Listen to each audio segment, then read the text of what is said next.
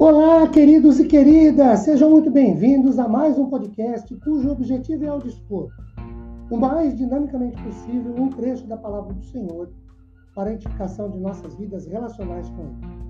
Meu nome é Ricardo Bresciani, eu sou pastor da Igreja Presbiteriana Filadélfia de Araraquara. Igreja esta, situada na Avenida Doutor Leite de Moraes, 521, na Vila Xavier. É sempre uma grande alegria levar a todos vocês mais uma reflexão bíblica. Hoje, ainda, não um complemento do anterior, mas ainda, Mateus capítulo 6, versículo 11, sobre o pão nosso de cada dia. Conta-se, como fato verdadeiro, que na Amazônia brasileira, um grupo de índios, depois da colheita, costumava convidar tribos vizinhas para fazer uma grande festa. O objetivo desta festa era, comunitariamente, consumir as sobras da colheita, a parte excedente ao mínimo necessário para viver ao longo do ano. Para quem, como nós, costumamos ouvir que precisamos nos prevenir, que é necessário ter reservas, que as sobras devem ser vendidas, esse costume indígena pode parecer um tanto quanto absurdo. Perguntamos: se, se no ano vindouro der uma seca, uma tempestade destruir a plantação? E se isso, e se aquilo, e se aquilo outro, e por aí vamos cheios desse tal do e se, ou esse.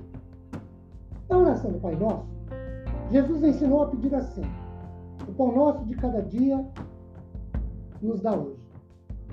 Fixemos nossa atenção nas expressões pão de cada dia. É claro que com essa oração Jesus não criticaria nosso costume de ter uma reserva, de poupar para o dia seguinte, semana, mês, os tempos seguintes.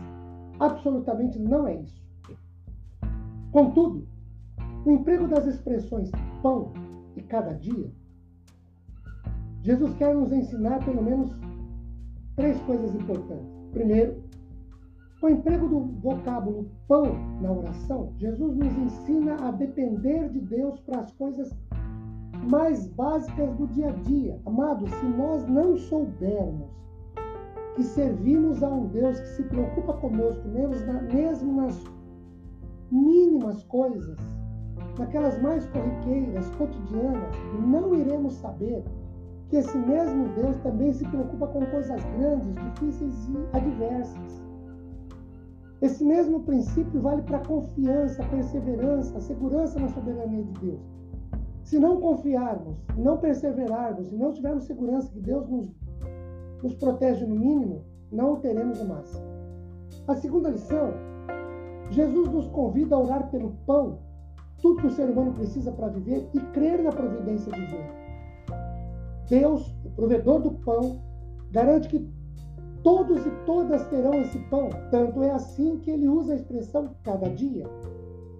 Deus quer indicar-nos como cuida de todas as nossas necessidades e também zela tão fielmente pelos nossos sustentos diários, cotidianos, os mais básicos de todos. Terceira lição. Jesus nos desafia a confiar de modo a que nos libertemos da ânsia de querer acumular e ter mais e mais ilimitadamente. O grande problema em reservar para o amanhã é que nunca nos satisfazemos.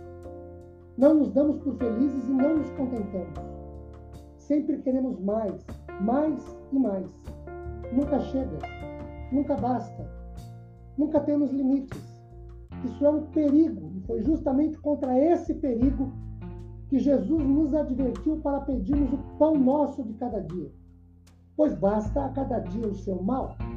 Se temos comida, roupa, fiquemos contentes com isso, adverte Paulo a Timóteo e a igreja do Senhor. Que esse Deus, que é absolutamente capaz de suprir as mínimas das nossas necessidades, nos abençoe com paz, consolo e conforto